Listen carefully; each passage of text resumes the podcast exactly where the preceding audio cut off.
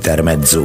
Hétköznaponként 16 és 19 óra között Bálint Edina várja Önöket a legfrissebb kulturális információkkal, izgalmas vendégekkel és sok-sok zenével. Intermezzo. Itt a Klasszik Rádió 92.1-en. A vonalban Bánfalvi Ildi, a Pajkos és Tréfa mesekonyhája, a Hókiflé című könyv szerzője. Üdvözlöm, jó napot kívánok! Üdvözlöm, jó napot kívánok, üdvözlöm a hallgatókat is. Egy könyvről van szó, a címéből ítélve gyerekkönyvről, azonban itt némi jótékonykodást is beleszőtt a történetbe, de hogyan? Igen, arról van szó gyakorlatilag, hogy nekem volt egy álmom, amikor az én kislányom, aki már lassan nagy lány, egész pici volt, és nagyon sokszor nem unatkoztunk, de már sokszor nem tudtam mit kitalálni, hogy mit dolgozzunk, mit játszunk, és egyáltalán hogyan foglaljam le a gyereket, akkor észrevettem, hogy nagyon érdekli a konyha, hogy hogyan gyúrunk tésztát, hogyan készítünk levest, és hogyan pucoljuk a hagymát, ami egy gyereknek nyilván érdekes volt, és akkor bevontam őt a munkálatokba. És arra gondoltam, hogy ahogyan én, akkor gondolom más szülő is küzdik ezzel a dologgal, hogy mégis hogyan kössel a gyerekét, és értelmesen is ne ugye egy táblagépet adjunk a kezükbe.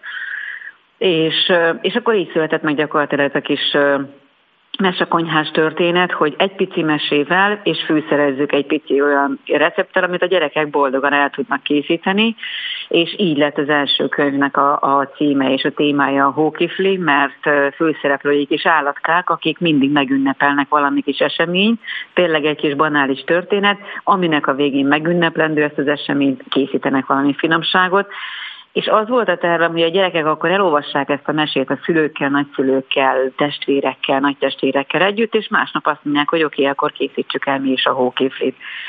És a kérdés másik része pedig az, hogy, hogy arra gondoltam, hogy én a Betesda gyerekkórházban jártam többször, és ott ott tényleg megtapasztaltam, illetőleg hát láttam, empirikus úton tapasztaltam meg, hogy milyen gyerekek vannak ott, hogyan, milyen, milyen betegek, mennyire sérültek, megégtek, és, és hogy milyen körülmények között vannak, tudjuk a kórházak milyen állapotban vannak általában, és arra gondoltam, hogy, hogy annyira nagyon összevág a kettő, hogy kicsi gyerekeknek szól ez a könyv, most jön a tél, most jön a hókifli, most jön a karácsony, a hóesés remélhetőleg, és akkor ha a gyerekeknek megveszik ezt a könyvet, akkor egy picit adományozzunk az ott fekvő gyerekeknek, és akik nem biztos, hogy a karácsonyt otthon fogják tölteni. Uh-huh. Hogyan segíti a Betesda Gyermekkórház alapítványt? A Mesekonyha ezzel a kis könyveladásával azt szeretné elérni, azt is többek között, és azt, hogy egy, egyrészt, hogy egy gyerekeket buzdítsa, és a szülőket arra közös olvasásra, sütésre, főzésre, és az ebből származó kis bevételnek egy bizonyos részét szeretnénk adományozni az alapítványnak, hogy azokat a gyerekeket, akik nem tudják otthon tölteni a karácsonyt, és egyáltalán sajnálatos módon a kórházban fekszenek, egy picit segíteni tudjuk. Mit lehet tudni Pajkosról és Tréfáról? Pajkos és Tréfa két aranyos kis kutya, két kis kóbor kutya, illetőleg most már nem, hiszen a Dunakanyarban élnek az úgynevezett főszereplőn, az úgynevezett nagypocakos embernél, akinek nagyon-nagyon-nagyon jó kis segítői és hűséges társai. És két kis kutyáról van szó, akik a Dunakanyarnak különböző állataival szoros barátságot ápolnak.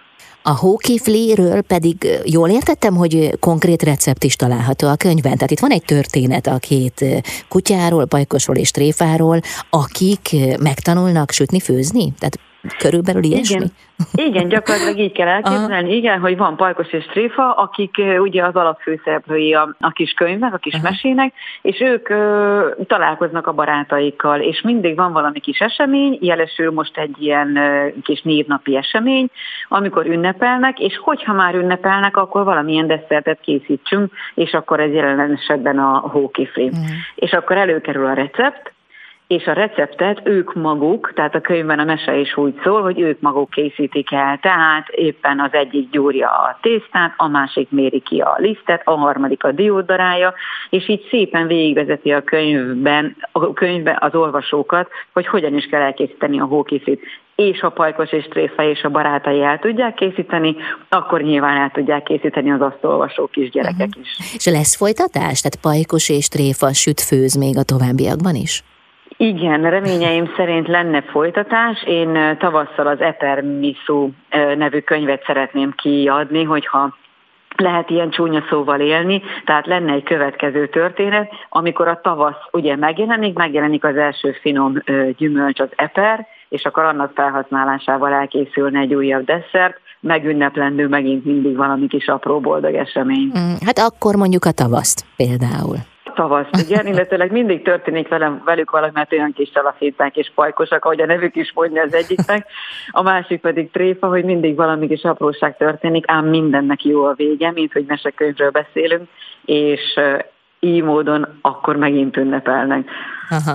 Ja, hát ezt már ön tudja, hogy akkor majd mi történik velük, Biztos, várjuk. Hogy Köszönöm. Köszönöm szépen.